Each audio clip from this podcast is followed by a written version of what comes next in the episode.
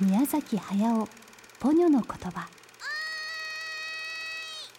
崖の上の日々。あのハウルのハート悔しかったですね。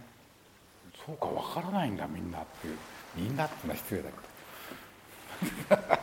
一言で言えばそれなんです。子供の映画を作んなきゃいけないって言ってた人間がこんなもん作ってしまったと思ってこう次の作品にかかるまでダメでしたね僕は。映画「崖の上のポニョ」は5歳の男の子宗介と真っ赤な魚の女の子ポニョの物語。舞台は崖のある小さな港町です。実はこの港町は3年半前にジブリが社員旅行で訪れた場所がモデルで崖の上の家はその時の宿舎だったんだそうです。その家が気に入った宮崎監督はハウルで疲れた頭と心を癒しに再び一人で崖の上の家へ。2ヶ月間そこで暮らしたそうです。ポニョが生まれた海辺の時間について宮崎監督が語ってくれました。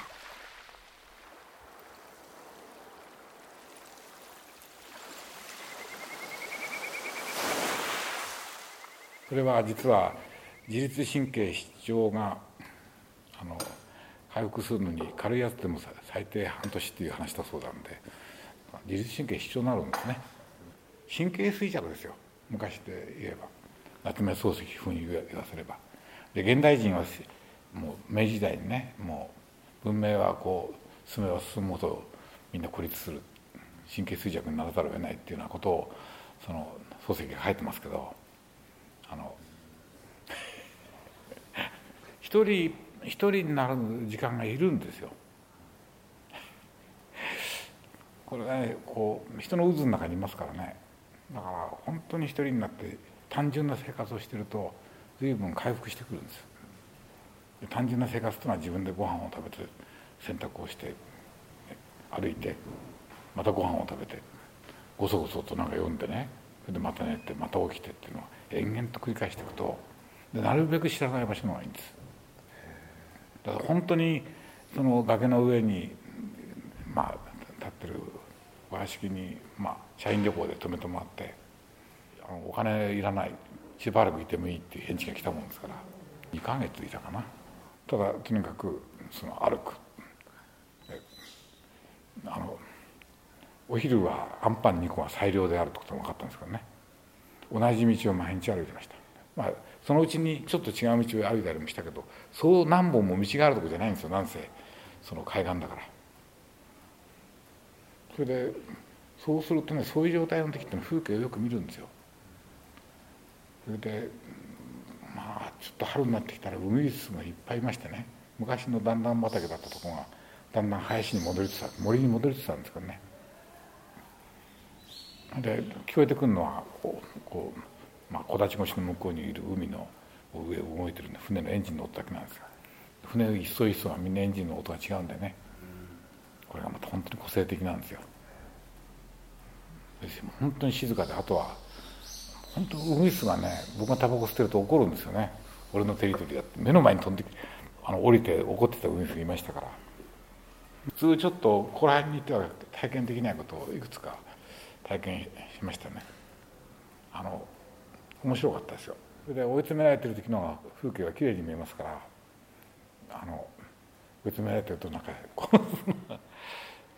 こう感覚がねその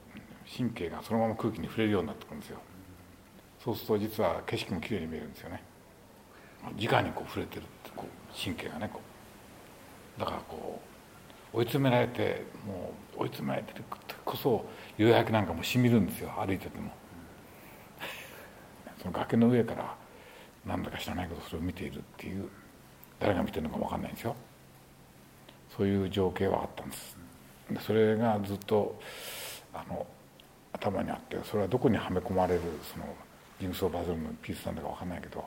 それが出てくるような映像を作りたいとは思ったんですおーい船だ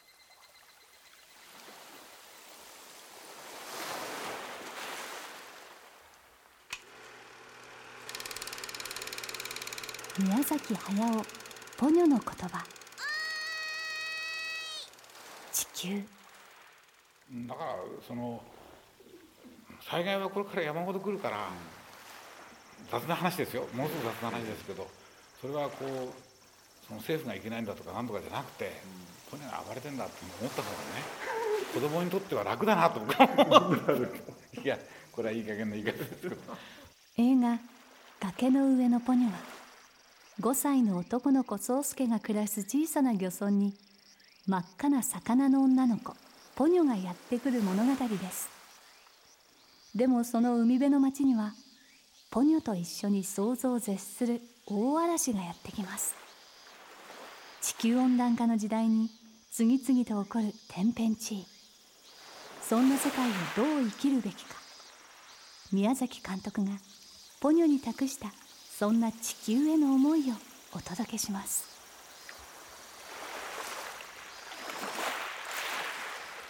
能登半島の地震で、自分の家が潰れた前でおじいちゃんがね、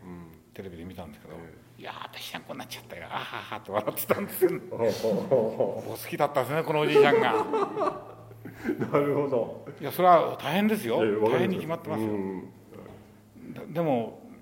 そういう方が好きですね。うん。多分他の国国の人には理解されないかもしれないけどででも僕は食べるものがないんだよってこういう人よりもこうそのなんかしょうがないから笑ってるっていうねそういう笑いの方に共感する人間ですから。本当ね。その笑って平然平然としてないんでしょうけどねその痩せ我慢なのかもしれないし何なんだろうと思うんだけどそのおじいちゃんがいいなと思ってるそのおじいちゃんの僕も一体何なんだ 僕十分おじいちゃんですからね。みんな子供たちにおじいちゃんって呼ばれてますから。ですからこうもう海面は上昇するし地震が来るんですよ。見落とされていた活断層なんてね。見落とす見落としてなかったら何とかなったのかってね。ななんともならないじゃないね。でそういう意味じゃもう東京なんてもうもろにすごい博打でね今日明日なのにこうなんかやってるんですからだから来るんですよ。縄文海進っつってねこう海が来てまた引いてってまた戻ってくるってことはね。地質学的な時間で言えばまた戻ってきてまた引いてって。日本列島そのものはそうやってこう出たり引っ込んだりしながら火山で形成されてきた島ですから。それがいいの悪いのじゃなくてそういうもんなんですね世界は。岩ですら生きてるんですよ。こうね全部動いてるんですよ。星の表面も中も宇宙における地球の位置も。それでそのこうガイア理論なんていうのが出てるでしょ？その地球というよりも宇宙の中のその一つの星である地球そのものも一つの生命体のように考えて捕まえていくとか。どうしてもこう目の前でさちょっと事故が起こるとその悲惨さに目を奪われてねそれはあのこうなんていうのかな。なるべく丁重に取り扱わなければいけないもんだとかその時にそこで苦しんでる人のことを思えとかねそういうことばっかりに仕事がするけどあの何かちょっと自分たちが何年間続いたことがちょっと変わるとこれは悲惨なことであってはならないことだと思いますっていうのはね滑稽ですよね。あのテレビのカメラに向かってね悲惨さを訴えるよりも「いや潰れちゃいましたよあはは」って言ってるおじいさんの方が僕はいいと思ってるんです。でも僕はそれを問題だっていうこと自体もなんか違うんじゃないかな。生き物は生きてたら事故も起こる起こるんですよ。不幸なことも起こるんです。それも全部誰かのせいだ犯人を見つけてねそいつに賠償させようとかね。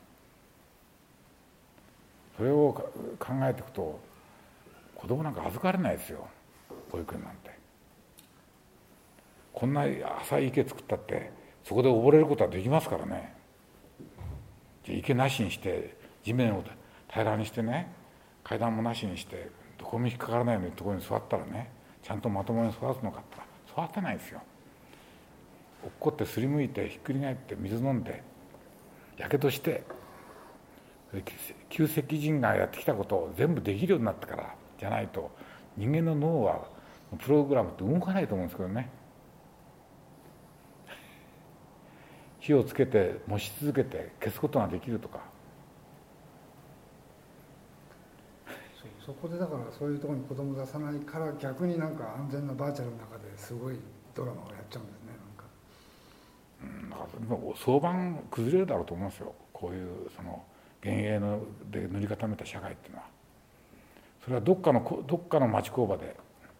よその国の作ったものを享受してね消費者がやって王様になってるからでしょそんな長く続かないですよ。続かなくなると思うんです。自分たちで食うものは自分たちで作るしかないっていうとところがやっぱりもうすぐ来るんじゃないかと思ってるんですけど。だからいやおうなくねもうこちらはとにかく言わなくても 化けの皮剥がれるからその惨憺たる時代にどうやって生きていくかっていう。人生ってのはそういうもんだってこう言ってやるしかないですよね。そう思いませんか？まあそんな偉そうなこと言ってるよりも僕ら自身が実は僕はアニメーション45年もやってますけどそんなことができること自体がねものすごくこの世界史の中で運がいいところに属してるんですよ。当たりってくじ引いたんですよ。今からアニメーターになる人たちはね当たりになるかどうか分かんないですよ。最初の5年間は続いたけどあと仕事なくなりましたとかね。それは僕らの時もそういう思いでやってましたけどアニメーションの中でこういつまで続くんだろうっていうのはねもう20代は本当に不安と焦燥の中にいましたけどでもそれは変わんないと思いますけど結果的に見ると当たりの時期にいたんですよ。こういうことがその要するに一種の仕事としてずっと続くこと自体がやっぱり稀有な稀有な例だっていうふうに思わなきゃいけないと思ってます申し訳ありませんでした。紙をいっぱい使ってます。どうも僕が一番使ってるみたいなんですよ紙が無駄紙を。鉛筆も。ちょっと短くなると「あもうダメだ」とこう取り替えちゃうし。今日はご褒美に新しい鉛筆を下ろそうとかね。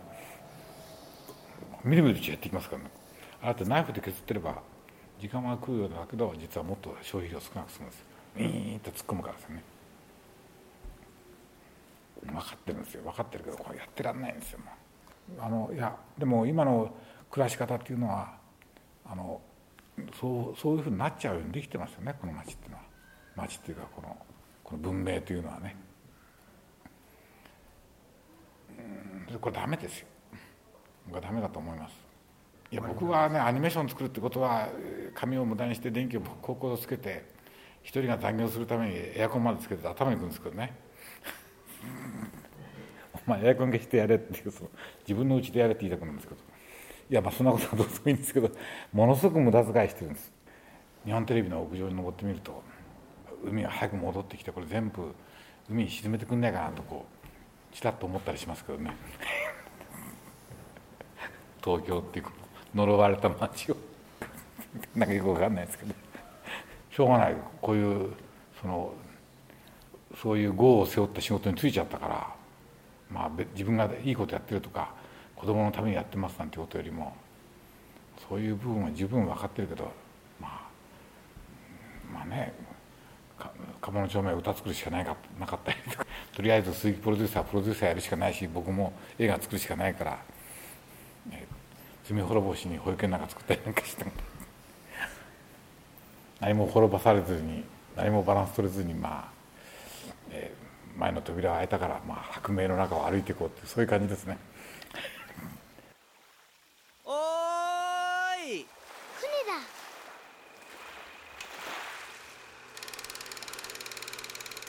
だ。宮崎駿ポニョの言葉。子供の世界。こう閉塞感っていうのはものすごく強くなってると思うんですよね、閉塞感が強くなってる時に何をよりどころにしていくんだっていうこうギリギリもうこれもダメだこれ使い物だなこれも使い物だなんてなってる時にギリギリになってくるとねやっぱり子供だったりするんですよ。小さな子供、今の時代を考えるとやっぱりそこなんです。最後のよりどころになってくるのは。映画「崖の上のポニョ」は5歳の男の子宗介と真っ赤な魚の女の子ポニョの物語です。宮崎監督はどんな思いでこの子供たちの世界を描いたんでしょう。宮崎監督が子供に託した思いをお届けします。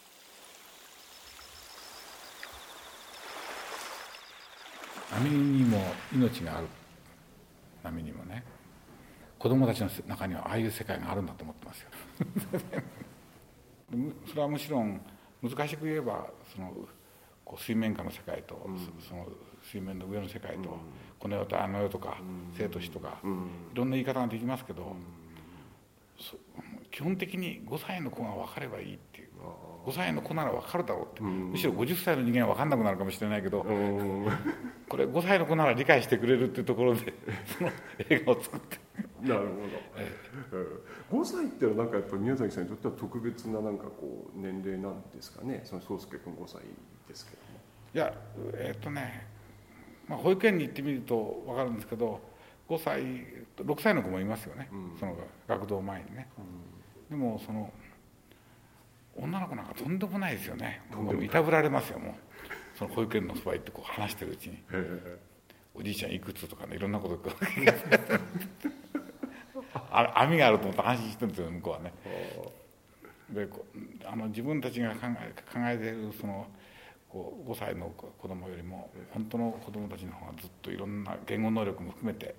それから言葉にはできないけれど感じて感じ取ってるものに関してはもうほとんど大人を超えるような直感力を持ってる。で言葉を覚えていくに従って言葉に転換していきますから、うん、肝心なものをなくしていくギリギリのところに5歳っているんじゃないかなっていうふうになんか全部分かってるんじゃないかと思って直感で。今僕が感じてるのは日本のアニメーションは終わりだなと思ってるんですけど それはね子供たちがもうバーチャルなもので育ってるからです。つまりアニメーションっていうのは自分の体が覚えたことを思い出していく作業なんですよ。それは確かに映画を見たり芝居を見たりとかいろんなことの経験がもうその経験の中に入ってるんですけども自分の肉体的なこうこうやってバランスを取る。ここ以上いったら落っこちる。落っこちる落っこちまいする時人間の体どういうふうに動くかとか、そういうことは自分の体の中にいつの間にか入ってるんです。普通のあの成長する過程の中で。それを記憶で思い出していく作業なんです。書いてる時に、それで納得した動きができた時にそれは自分の経験が自分の肉体的な経験が脳の奥の方からこう出てきてそれで納得した自分の動きが出来上がってくる、うん、一番基礎になるのはその人間のこう経験です。重力とか弾力とか意志とか抵抗とかいろんなものをね、うん、それがそれをバーチャルなものを持ってる人間はゲームをやってきたとかないですね。前頭葉を使ってないんだと思います。つまり、えー、マッチを吸ったことももちろんない。ライターもつけたことない。なぜなら父親はタバコを吸わないから。それから家庭でガスを使ったことがない。なんだろうその電気のヒートプレートでやってるから、そういう人間が火をかくとなったら僕はここで火見ろって言ってこう若いアニメーター連れてきたことありますけど、うん、彼は4時間ぐらい見てましたけどね、うん、初めてなんです裸火を見るのは、うん、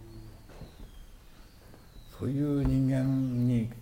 官能的なとか肉体的な手にを書かせることは至難の技ですね。どんなに本人が努力しても。つまり基本的に人間の脳のプログラムだって、